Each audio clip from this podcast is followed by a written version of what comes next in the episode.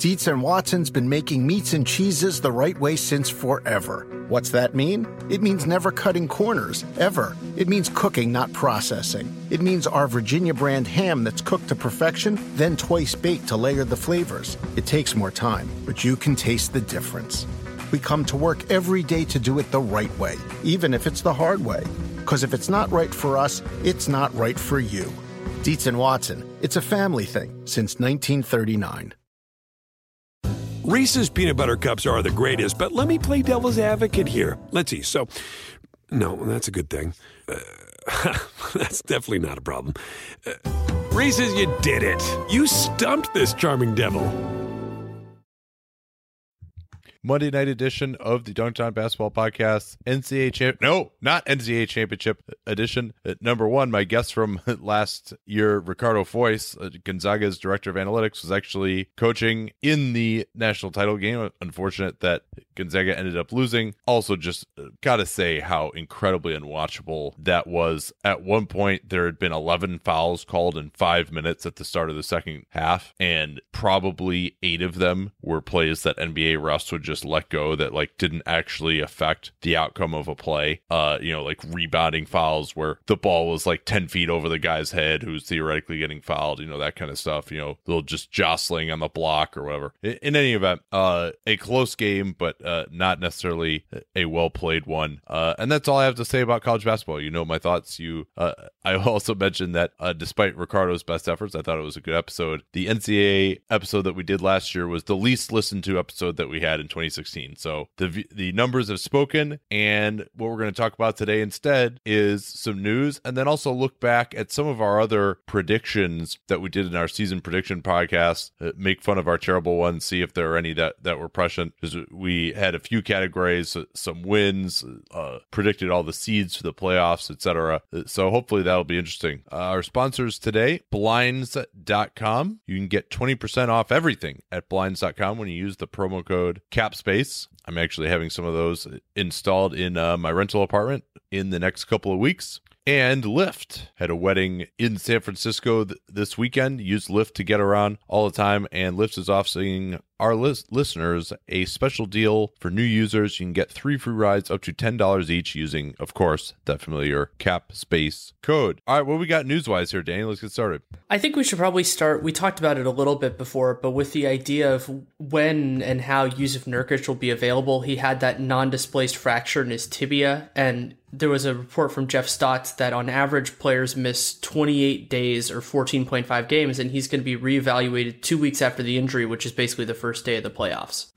Yeah, so uh, and you know, especially without him, their playoffs will not last longer than 4 weeks after the injury. So Nurkic, not a guy who was a fast healer last year either. Uh, so hard to imagine that he will play much or be effective, especially because with that type of a fracture, probably not the type of thing where you want to do a lot of weight bearing where you can stay in cardio shape. He doesn't have the body type that stays into great shape either, and uh, the Blazers did not look good without him today. Uh, we watched a little bit of that game after you're finishing up at the Hoop Summit, they actually went with Al Farouq Aminu and Mo Harkless at the four and the five to close that game out. Terry said, even though Minnesota was going with Gorgui Dieng and Karl-Anthony Towns in their front court. So clearly, Terry Stotts not really trusting uh, Meyers Leonard and Noah Vonleh to close games. And Davis, of course, is out for the year with that shoulder. So it's going to be very interesting with, with Portland now as Denver, what are they within one game of them, or, or, or, I'm sorry, one and a half games again? But Portland has a tiebreaker, right?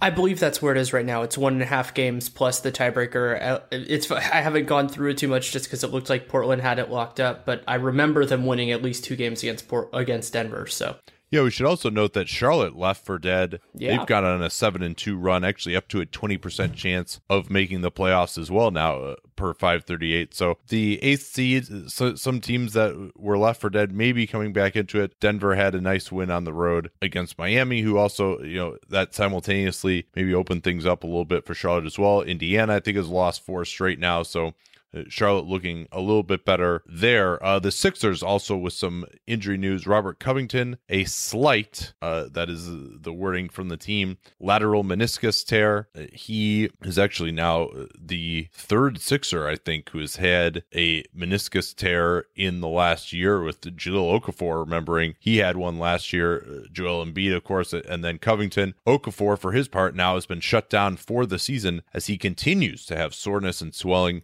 in that right knee that he had repaired, you know, in what was supposed to be a pretty run of the mill meniscus surgery. So much as Okafor and the type of player that he is uh, has been, you know, someone who uh, really has gone by the wayside the modern NBA, it's also a little bit unfair to be judging him at this point because he just clearly has not been healthy all year. The recently victorious Lakers actually, maybe in response to that, uh, well, at least at least one of them might have been. They shut down Zubac for the year, but that was due to I think it was an ankle issue from what I recall. And then they just today, I believe, shut down Nick Young, Swaggy P for the rest of the year, and that might, you know, who knows? That might be his last time playing for the Lakers because he's probably going to opt out that one where both sides really have the incentive because for Young, he's going to be a free agent. Why he's played well this year relative to where he had been. So why even risk it? The potential for injury His stock isn't going to go up in these next three games or whatever it's going to be. Uh, meanwhile, Derrick Rose, another torn meniscus, this one in his left knee. That's the one that he originally tore the ACL in. I guess the good news is it's not another meniscus injury in the knee that he's had all the meniscus injuries in, which which was the, the right knee. Uh, but for Rose, we had talked about, uh,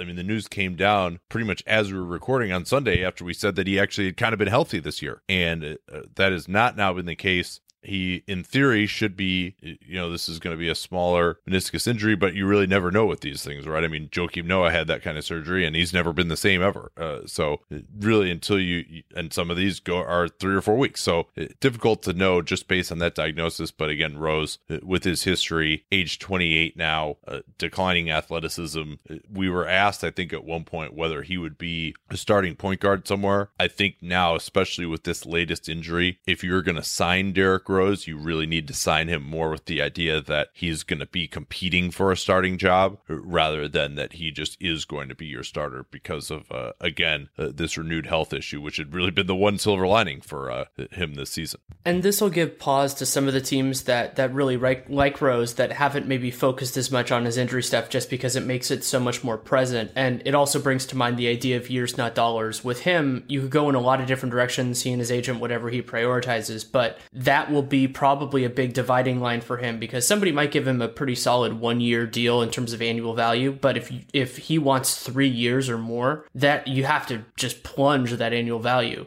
because otherwise you, you're putting way too much risk on yourself. Yeah, I mean, I, I would be shocked at this point if he gets more than 20 million in guaranteed money uh, uh on this next deal. Uh, so I think probably he's going to be on kind of the Rajon Rondo uh, one year, try to rebuild your value, fail, and then do another one year contract. Uh, you know, and, and, I think he, like Rondo once did, had some of the same outsized notion. You know, you remember he had those comments prior to last season about how he was actually looking forward to being a free agent for the first time. Uh, for the Golden State Warriors, Kevin Durant, they are targeting Saturday against the New Orleans Pelicans for his return. He is certain to not play in these next two games. The Warriors, of course, have won 11 straight in his absence. He started ramping up his activity, playing one on one, scrimmaging a little bit. So it sounds like he's uh, getting close there, and they have the luxury of time uh, of playing really well that uh, they can just ease him back in. You know, they might even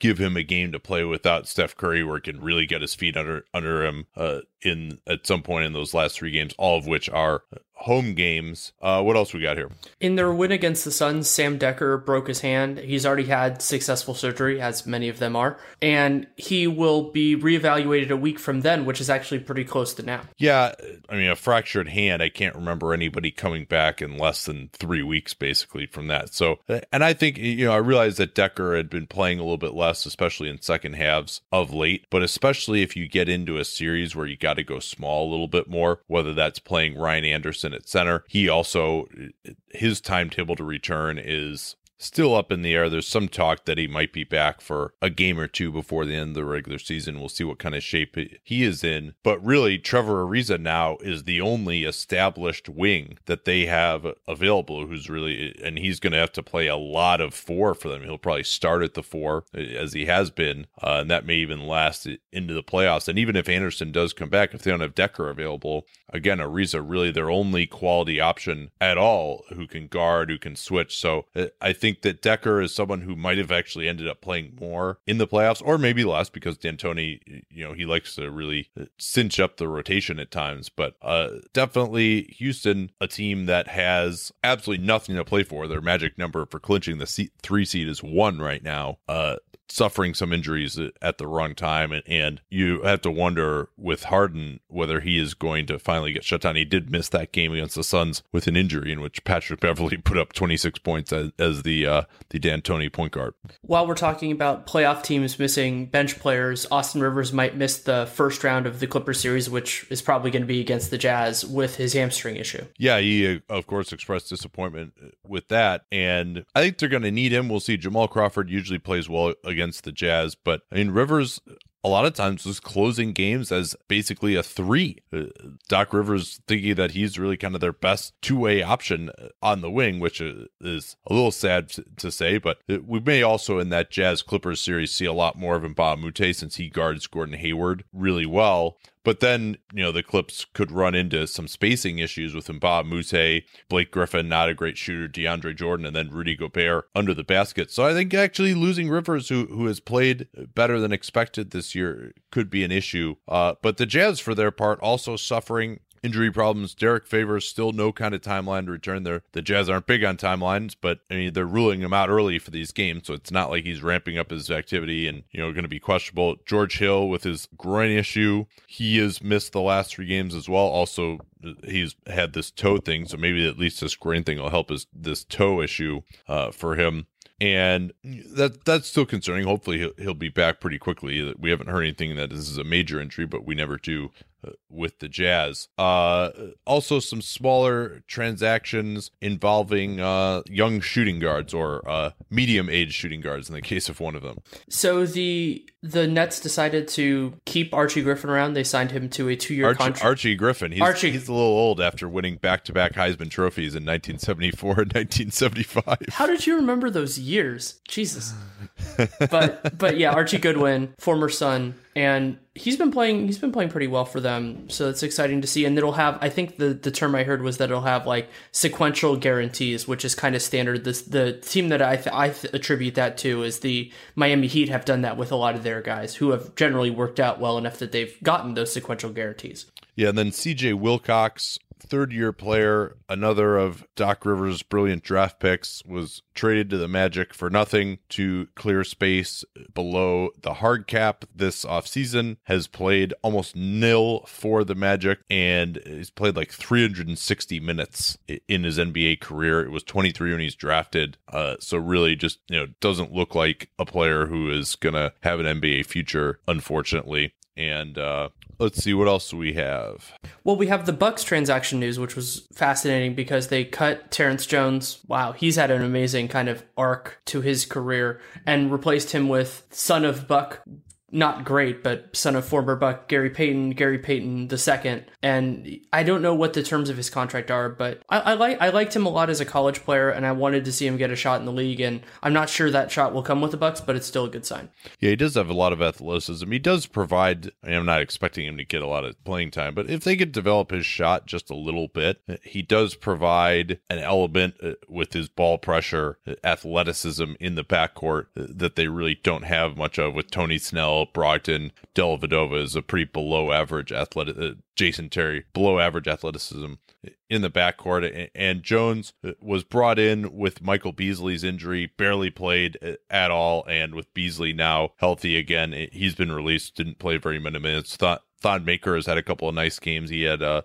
a huge game as the Bucks won in overtime over the weekend. He had like 25 points. Um, his former team, Terrence Jones's, the New Orleans Pelicans, they are looking to start a D League team as well. I think we're very close now within the next couple of years with these two way contracts. You're really kind of blowing it if you don't have a D League team at this point. Uh, back to the Lakers too. We missed this one. Uh, Vicha Zubac out for the year with a high ankle sprain. Hopefully, that's not something that's going to affect uh, his summer work at all.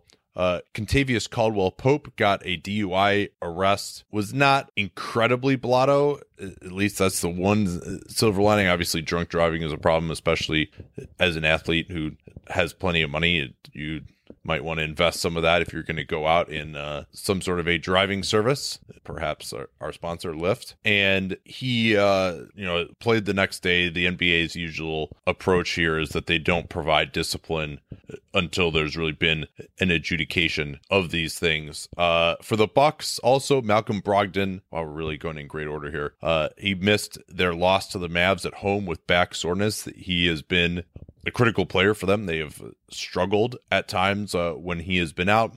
And all right, I think that's that's all we have. Let's. Oh, we, uh, we don't make- have another twelve minutes of news.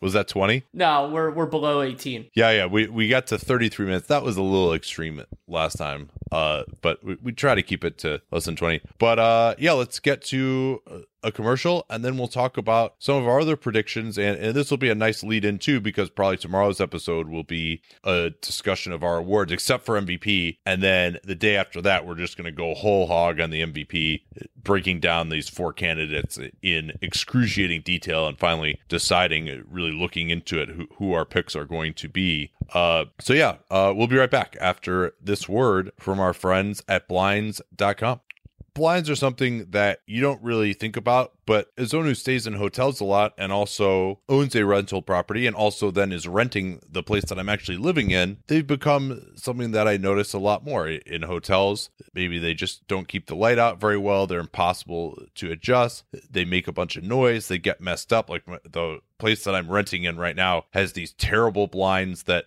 you have to like slide in to the strings and then like the guy who is our landlord like didn't actually thread the strings through there so the blinds just fall out all the time. They don't actually fit together to keep the light out uh, when you want to uh, try to get a little bit of sleep in the morning which will, will happen on occasion because we're up till two in the morning doing these podcasts sometimes. Uh, so blinds.com makes it really easy to upgrade they offer a free online design consultation if you need help getting started. Uh, they've done a nice job of working together with my tenant to pick out a, a nice set of roller blinds. You can send in pictures of your home and you'll get custom professional recommendations.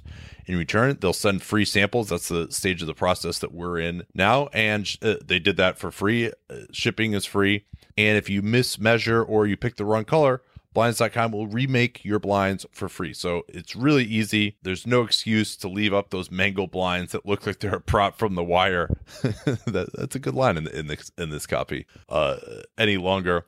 And for a limited time, you'll get 20% off everything at blinds.com when you use promo code CAPSPACE. That's blinds.com, promo code CAPSPACE for 20% off everything. You get faux wood blinds if that's what you want, cellular shades, roller shades like I'm going to get, eh, and more. Blinds.com, promo code CAPSPACE, rules and restrictions apply. So, per usual, it was always humbling to go back and look at how dumb we were at the start of the year. Yeah, I actually so for part of it, I, I when I was driving back, I actually listened to part of the podcast, but fortunately found the document with my predictions. But I think that I did not do the specific ordering like you did for the conferences, but I think I commented on yours. If if not, that's how I remember it. But we can do it that way now. Yeah, so uh, we don't have to go through what all the predictions were, but some of the the highlights and lowlights. We had Golden State winning the West uh, with 69 wins. I, I thought that that's looking pretty darn good. They're probably either going to get 67 or 68, and if not for the KD injury, they probably would be even better off. San Antonio uh, had as the two seed uh, with 59. Clippers 53 is the three seed. They're going to get pretty close to there. Same thing with Utah 50. The big miss was Houston as the fifth seed with 46 wins. They are going to obviously blow quite past that. And then the other big miss really, uh, you know, we ended up getting pretty good on this, right? I mean, like you, we didn't disagree that much on a lot of these. Uh, Phoenix we had a little bit too high at 28 and I actually partially too was that we stuck with our preseason predictions a lot of times like from the over unders podcast which was a month before preseason and uh i down ended up wanting to downgrade New Orleans and Phoenix both, and it turns out both of them are going to be under where we thought they were going to be as well. Denver 37, they're they're about right. Well, um, the, the other one to mention is Minnesota. I mean, Minnesota, we both yeah. thought was going to be a playoff team or at least on the fringes of it, and they fell off that. And and while Memphis was for a while way ahead of finishing slightly below 500, they are looks like going to be the seven seed. So you know that was off, but not that far off. Yeah, Memphis. I think we had a 39 wins, and they were really. I just you know Marcus Gasol. People forget about this. Was like came back from a broken foot yep. last year, right? And he's 32 now. Like no one would. This whole thing with him shooting all these threes and stuff. Mike Conley missing all that time with the Achilles, and those two guys have just carried them so well. Uh, so that's been a big part of it. And uh, Lakers looks like we're gonna pig them. We had them at 23. They're, I think they're at 23 right now, but they probably won't win another game. Uh, what about the East? The Wizards, I think, were probably your biggest miss. We disagreed on them. I didn't have them doing as well as they did, but you know, you had them at 41 wins in the eight seed. They're gonna they're competing right now in the three four mix with the Toronto Raptors, and then the other big one is Charlotte. I mean, we were both really high on them after a year of telling people to hammer their over and getting it right to just no, really no. Yeah, that was one where I on the pod we I had Charlotte with 46 wins. And I was like, hey, you know what? I have to kind of stick to this because that was my prediction, but I would probably downgrade it if anything. I think the way I looked at it was Cleveland is tier one with 56 wins, Boston and Toronto is tier two, and then Charlotte and Detroit is the four five in tier three. And in reality, those guys probably did belong in a tier, but that was tier like five or six. Uh, and, then Washington, who we had as eighth, uh, uh, we talked about on the, on the podcast last time why, why we missed on them. Uh, and Miami only at 35 wins. Uh, I think we can look at that uh, as one, you know, they're going to exceed that, but maybe not by much. I thought one that we nailed, though, pretty well was that the bottom three teams in the league would be LA, Brooklyn, or, or the bottom four teams in the league would be LA, Brooklyn, Philly, and Phoenix. And I think that's been, uh, that is largely proven to be the case. Yeah, the other miss we talked about this at length in the prediction podcast because we put fake money on it was the Bucks, but we already talked about that. I don't think we need to nail that too hard. Yeah, so uh, our to reiterate, we haven't seen this yet. Uh, Golden State and San Antonio and Cleveland and Boston were our picks for the finals. I had Golden State winning over Cleveland in six in, in the finals, and, and we asked the question that I think would be fun to revisit at this point: whether it's more likely that the finals would be Golden State versus Cleveland or any other matchup. Uh, at the time, I think we both said Golden State versus Cleveland was more likely than any other matchup. Do you still feel that way? I still feel that way, but it's really close. I think it's, I would have it at about a coin flip right now. And that's by my belief that Cleveland is going to be better than they've been the last few weeks. But I don't trust any of the teams. I actually just recorded a podcast for uh, ranking the Warriors' potential playoff opponents for Locked On Warriors in terms of desirability, and that made me think about you know how likely or unlikely I think it is for them to make it. And then I think the same is kind of true of Cleveland, where the teams around them are better, but I'm not sure they're better in a way that makes them terrifying or really that dangerous for Cleveland, unless Cleveland is as bad defensively or even close to it as they've been over the last two months. I do think that Toronto is the best equipped team to defend Cleveland uh, that we've seen uh, since LeBron returned. Uh, so uh, to Cleveland, so I, I, do like that aspect. Disturbingly, we still have not heard anything about Kyle Lowry ramping up his activity. Maybe that's just because Toronto doesn't get as breathless of media coverage as, or maybe I just missed it. Oh, here we go. He was able to go through a partial practice on Monday uh, which was more of a walkthrough. Uh, so he's still progressing. And uh, Raptors beat reporter Josh Lewenberg said he expects Lowry to return at some point this week. Oh, all right. And he could potentially play in three games. He's already been ruled out for Tuesday. So fantastic. Uh, thanks to uh, Roto World's uh, essential team depth charts page uh, for that news. Uh, that's great to hear for the Raptors. I mean, that is his shooting wrist, and he's always had these kind of weird shooting slumps in the playoffs anyway. So we'll see what kind of shape he's in coming back but at least you know cardio wise, he's been able to run with a, an upper body injury, and uh, that's great news for the Raptors. Yeah, I mean, anything else you want to do here? do you want to start moving into the actual awards? Well, I, I think I, I, want to say what I think my chances are. Oh yeah, that's right. Of Cleveland, you know, this is a struggle, right? Like. I still, I still am going to believe. Uh, I'm uh, that you know, I think they still have a 65, 70 percent chance of going through. Uh, to which is obviously very high for any team when you're talking about the playoffs.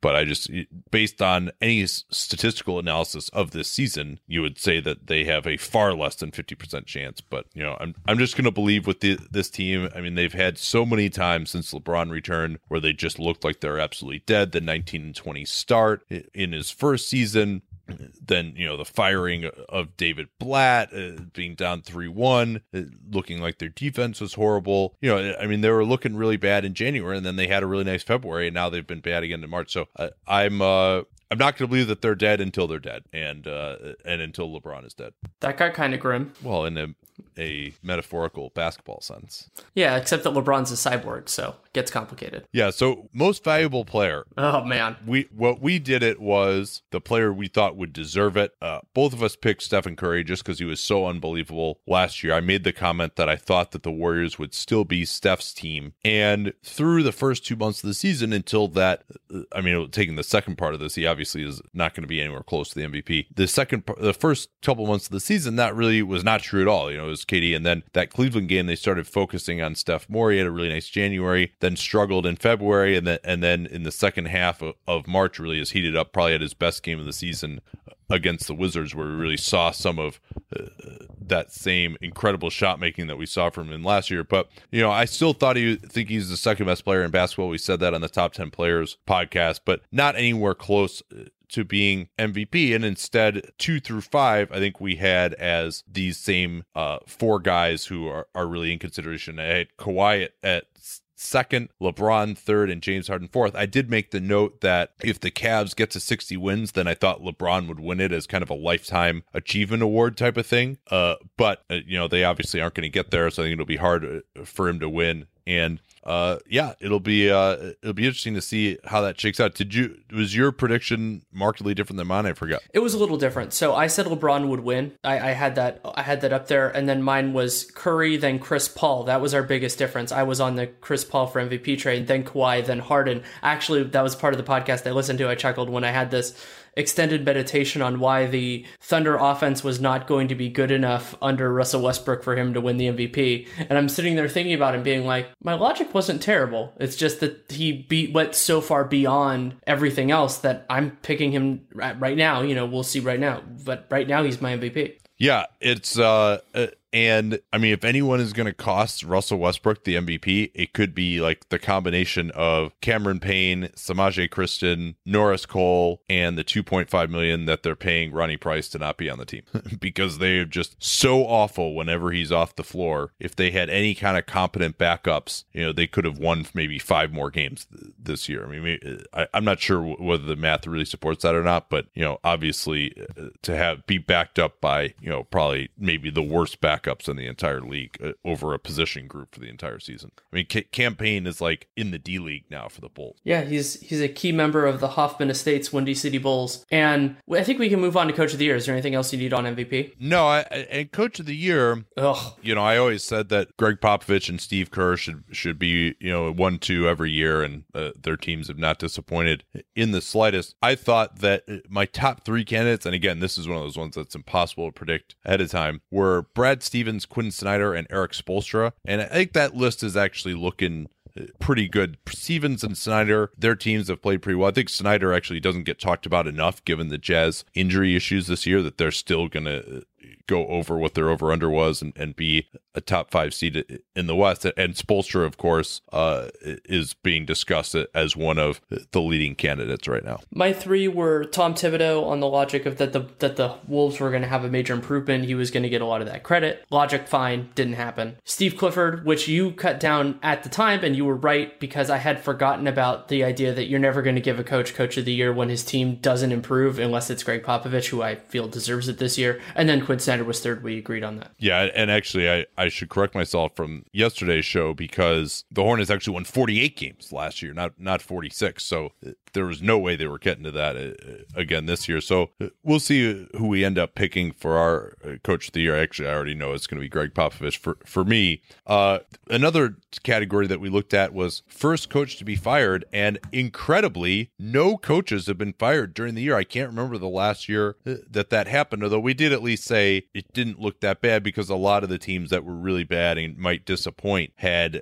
new coaches or coaches with really long contracts. And but the names that we threw out there, Alvin Gentry, Earl Watson, Jason Kidd, Fred Hoiberg, Kidd, I mean, is going to get the Bucks to the five seed in the East. So even though you know he has his foibles, they may feel like they can't uh, move on from him. Uh, Hoiberg still has too much money left. Brett Brown, we were worried about, and they, of course, have really exceeded expectations. And actually, they even have played better in the clutch this year, which was one of the big criticisms of him. And they're 14th in defense again with uh, you know a team that is not remotely experienced at all. So uh, Alvin Gentry probably the most likely uh, to be axed after this season. Uh, I mean, is there any other coach that you feel like right now uh, is going to get fired this offseason?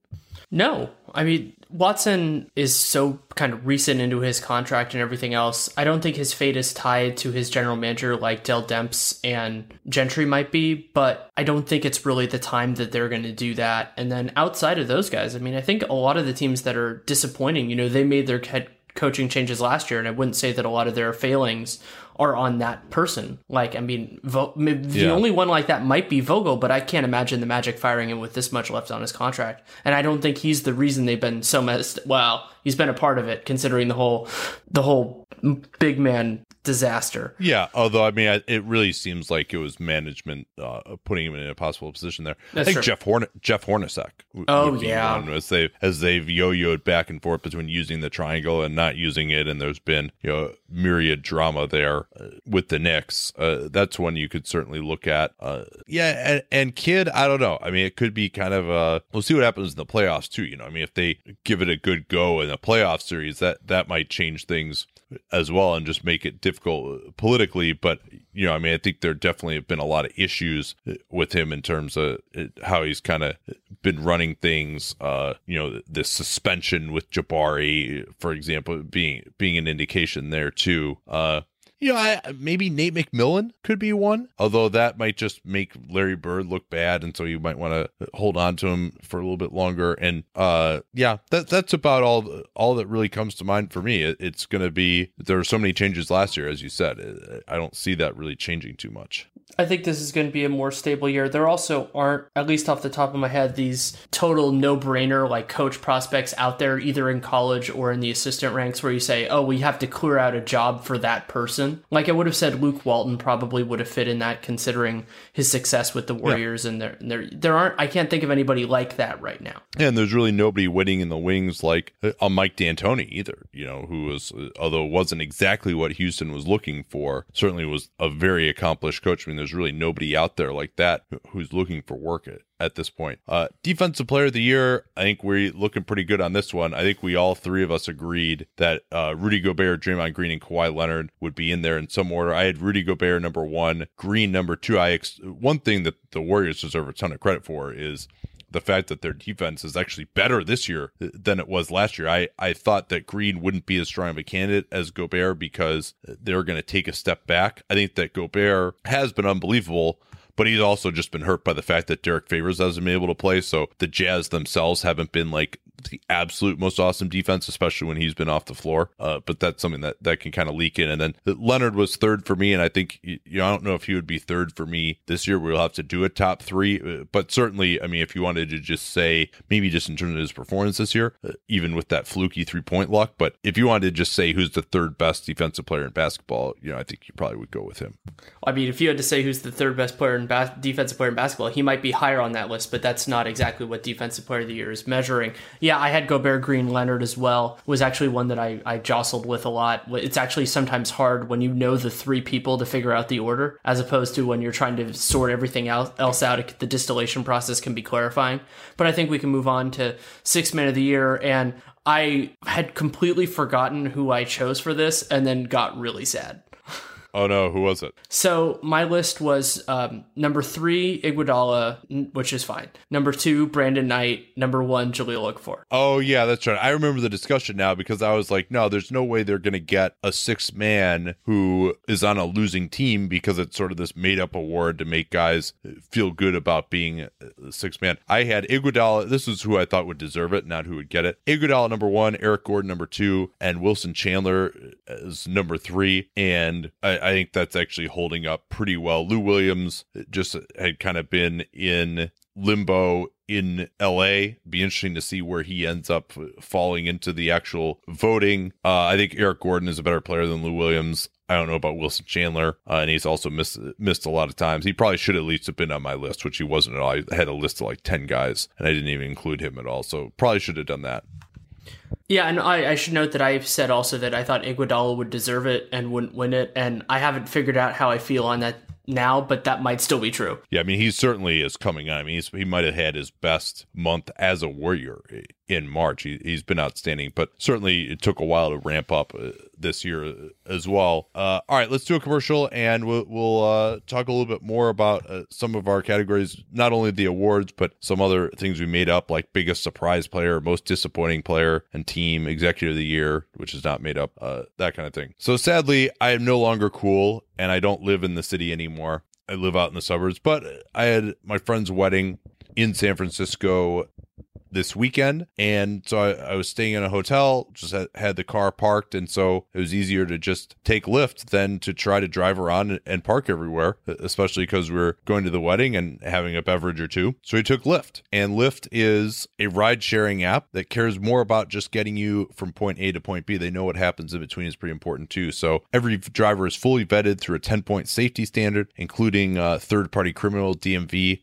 background checks. Every car is inspected, a 19 point vehicle inspection, and an industry leading insurance plan that protects you the moment your Lyft driver picks you up. I definitely like Lyft a lot better than taking a cab. That's for sure. You've heard me rail in these commercials before about how miserable the cab industry generally is. I, am kind of a tall guy, so I like to sit in the front, and usually that's no problem for a Lyft driver. Cab drivers always hem and haw and want me to sit behind that stupid divider that takes up a foot of legroom, where they've got like you know 15 different old newspapers on the passenger seat that they have to fill out, and by that point it's just like not worth the trouble. So I cram into the back instead, and it's miserable. No such problems with Lyft at all. And you can also tip w- within the app as well. That uh, leads to happier drivers and happy passengers. And uh, I always end up tipping because I always have a great experience with Lyft. And right now, you can check them out as well. They're offering our listeners a special deal for new users.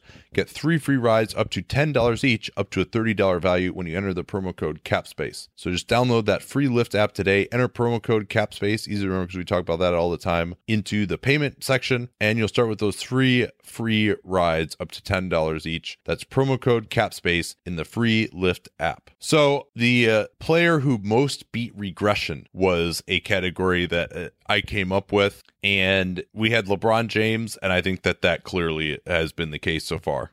Yeah, I also mentioned Chris Paul, and when he's been healthy, I mean, of course, you can argue age is maybe a part of that, but those two guys are still doing. I mean, Chris Paul's been fabulous this year. LeBron has been really good, and maybe they've each taken a little bit of a step back, but not much. No, I mean, I think certainly offensively, LeBron James has been much better than he was. Yeah, his shooting is amazing. Regular season, right? I mean, that was he finally rediscovered his three pointer halfway through the NBA Finals. And he's shooting like thirty seven percent on threes last time I checked, which is really opened up his game quite a bit, made him again a much more effective pick and roll player. So yeah, I mean, pretty incredible now uh, at age 32 uh, what LeBron James has been able to do. Uh, the other category I thought was interesting was most valuable non-star. You were quite prescient on this one. I picked Rudy Gobert, J.R. Smith, and Michael Kidd Gilchrist, and you said, yeah, it would be Gobert, but I expect him to get All-Star consideration, and therefore he wouldn't be eligible for this category.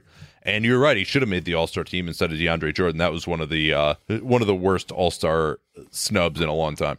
And the other guy that I had in mind was Jay Crowder, and Crowder's had a good year. And considering this is a takes yeah, out a lot of the better than players. my guys. He's been better than J.R. Smith and, and, MKG. That's for sure. MKG has been, uh, I think, a, a, disappointment. I really hoped that he was going to make a huge difference for Charlotte's defense, and, and that just hasn't happened. Do you want to go to Rookie of the Year next? This has turned out kind of interestingly because I felt really bad about it earlier on. Yeah, yeah. So what do we have there? So my three was number one Jamal Murray, number two Joel Embiid, number three Buddy Hield. And so early in the year when Jamal Murray was buried on the bench and Buddy Hield was struggling, I was sitting there going, "Oh God, that looks really terrible." And it's not going to be how it turns out. But you know, I, I, think that was a reasonable inference based on playing time and everything else for how it was going to turn out. Dario Saric has obviously made his way into that mix. Malcolm Brogdon came out of blanking nowhere, so you have those in the mix as well. But I, I think that it ended up looking better now. It's defensible when for a you know the first two months of the year it didn't look as much that way. Yeah, my mistake was in thinking that Ben Simmons would actually play. I thought the rest of these candidates were going to be so underwhelming that he, even if he missed two months, would come in. But I also well, didn't really consider true. Joel. Yeah, yeah.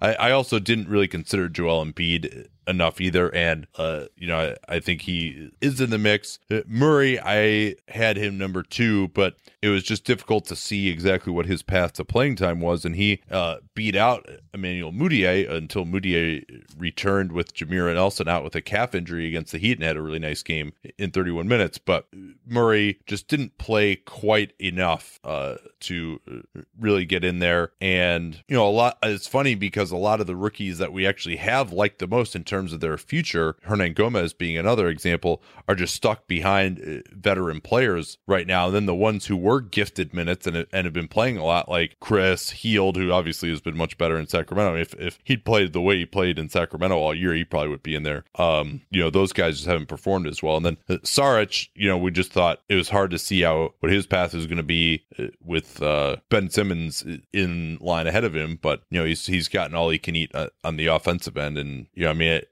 if you had to guess who is going to win Rookie of the Year, who do you think it'd be? Sarge? I think it's going to be Brogdon. Huh. I don't think it's going to be Embiid, even though he you can make a very good argument, and people can hear that probably tomorrow. My argument for that, but Brogdon, he's doing well. He's close. I mean, other than the in- the injury issue he's dealing with right now, he's been closing well on a good team that's outperforming expectations. And he, you know, he didn't do it all year, but I think he has. I think he has a better case than than Saric, at least offhand for me. And I think he's gonna. I think he's gonna win, which is crazy considering that would be an amazing story. Yeah, uh, absolutely. The sophomore of the year is an interesting one. Non Towns division, we said, because we expected to be Karl Towns, and Karl Towns has been unbelievable. I mean, he's averaging 28 points a game on like 60% true shooting, I think, since like February 1st. So uh, that's been unbelievable. That was from KP's piece today talking about redrafting the, the 2015 draft. And then, so we both picked Kristaps Porzingis. He had looked awesome in the preseason and started off that way. And then, whether it was just the Knicks' overall malaise, some nagging injuries, just him not being as good as he started the season as, you know, he's kind of fallen off. And so I think the clear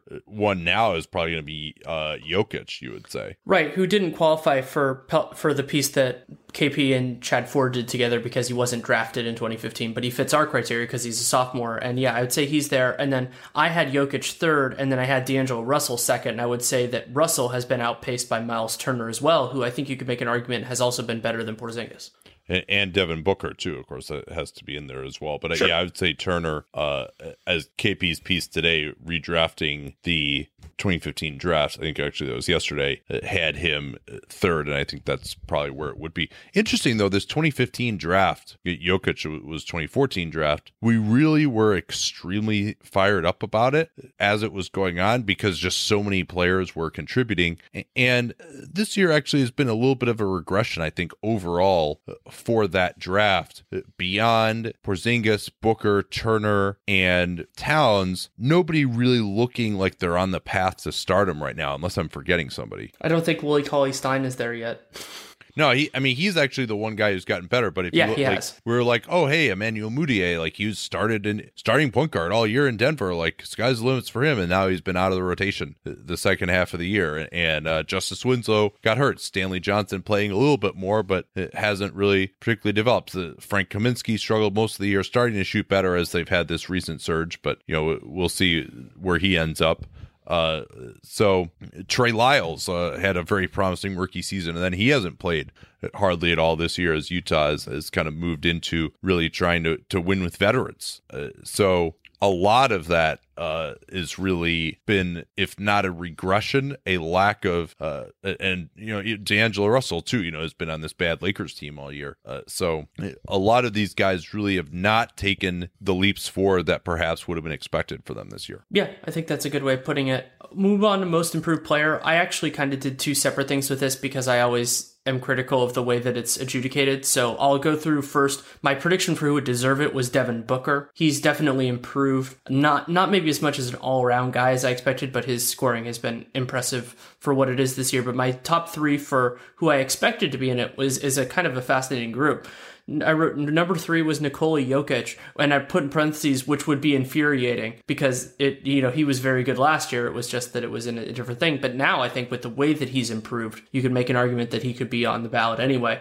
Number two, Zach LaVine, nah. And then number one, Clint Capela. And Clint Capela actually does fit a lot of the kind of archetypes for a most improved player in that he's really do, is showing a statistical improvement in a different role, but he has been outpaced by a couple other guys. Yeah, I looked at the three that I really focused on were Andrew Wiggins, Aaron Gordon, and Rudy Gobert. Uh, Gobert, in large part, because he had a spectacular preseason that he's been able to hang bring over, and uh, Gobert, you know, without spoiling my pick, would certainly be right up there. I think even Wiggins has uh, gotten better. Gordon, uh, not so much, given the the role that he was in. I also mentioned, I think uh, one that I thought was interesting was Kemba Walker and he actually has improved a lot. You know, he really made the All Star team this year. His jumper is a lot better. Uh, just carried this Charlotte team that really has nothing else going for it offensively. Uh, all season. Uh the biggest surprise team, I listed 3, Utah, Denver and Miami. Feel pretty good about that because all three of those teams uh, have I think exceeded most people's expectations. My single one was Denver, so I, I and I, am with you. I think that, that that did well and the team we didn't include in there is Milwaukee because we didn't expect this, which made it surprising.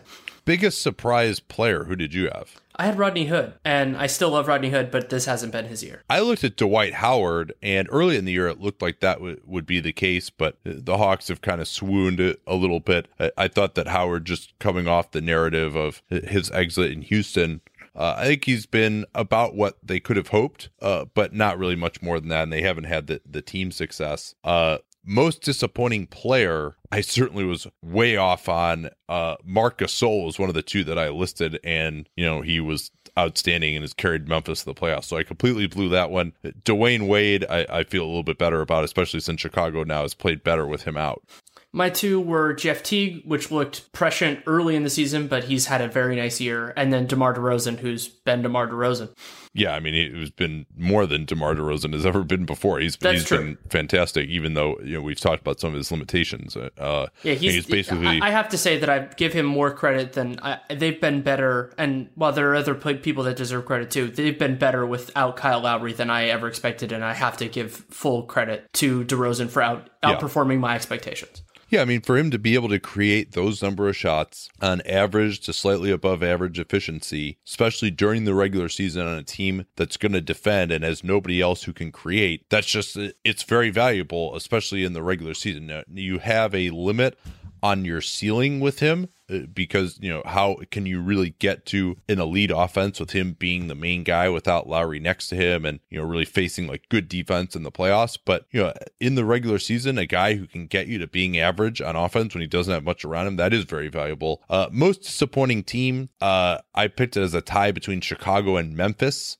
and Chicago is going to make the playoffs. They're actually going to get more wins than I think their over under was in Vegas most likely they're getting pretty close to there and but still has been incredibly disappointing at various times throughout the season. And then Memphis, you know, I was just so worried about their health, and uh, so so that didn't really work out at all. We'll we'll give our actual picks for most disappointing team uh, coming up. Uh, well, I should mention my my other one. So I had one that I had in there. So I had Chicago, which we said, and then Indiana, and they have they've been. I think they've disappointed a little bit, but not as much, other than Paul George, who was clearly disappointed. And then the other team that I had in contention was Oklahoma City. Just if they well, really so fell off.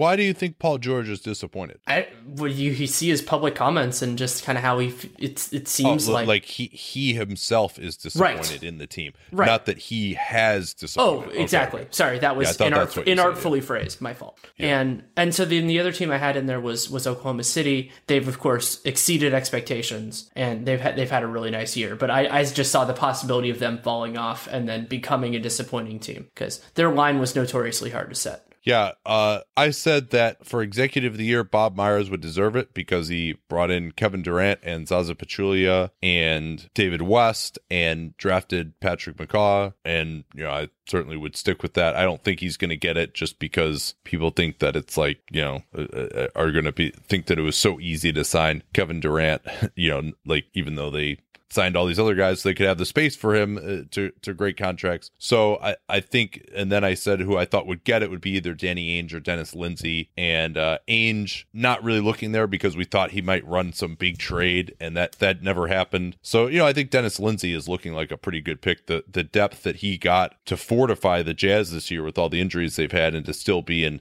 nice playoff position in in the West. Uh was there anyone else that you had brought up there? Not that I had brought up before. I just said said Bob Myers, I thought he was was the heavy favorite, and I still think he's going to win it. But we'll talk about that more tomorrow. All right, uh, we about done here? Yeah, I think so. Well, we, right, we don't uh, we don't need to talk about the the the Tar Heels not really taking advantage of a guy with a sprained ankle. That was the one part you went on your little tirade about the game. That was the one thing that drove me crazy was the way that they handled Nigel Williams Goss staying on the floor after a sprained ankle was North Carolina not attacking him at all, and then Gonzaga giving him the ball. So that was a little bit weird. Yeah, it's just one of those things where I, I don't think any coach is going to hijack their offense in a late game situation. We're going to run the clock down 30, 30 seconds up by two or whatever and like oh let's go after this one player. Like, it's just like college doesn't really seem to work that way. They just kind of college is more about like we're just gonna run what we run like and that's just have his guy run up and set a screen even if it's at the beginning of the clock and if and if he just falls over then you have a basket. Yeah i mean like do you ever see like someone in college run like a small small pick and roll with a guy you can shoot? I mean maybe uh, like just to get a switch and a good matchup like it's just i don't know well, we, that's that's why we watch film instead of watching games in that way. So yeah. Well, uh, if you watch college basketball and you need to have a couple of drinks to stomach the terrible action, make sure you use Lyft to drive home. You can get a uh, as a new user three free rides up to ten dollars each with that cap space code and then if you're feeling like you don't want to get up quite as early because you had those drinks as you were forced to watch college basketball, if you get blinds.com, you don't have to worry about uh, too much light getting in. You can sleep in as long as you want. Use that cap space code to get 20% off everything at blinds.com and let them know that you came from us and our awesome commercials. Uh, talk to you tomorrow. Reese's peanut butter cups are the greatest, but let me play devil's advocate here. Let's see. So, no, that's a good thing. That's definitely not a problem. Uh, Reese's, you did it. You stumped this charming devil.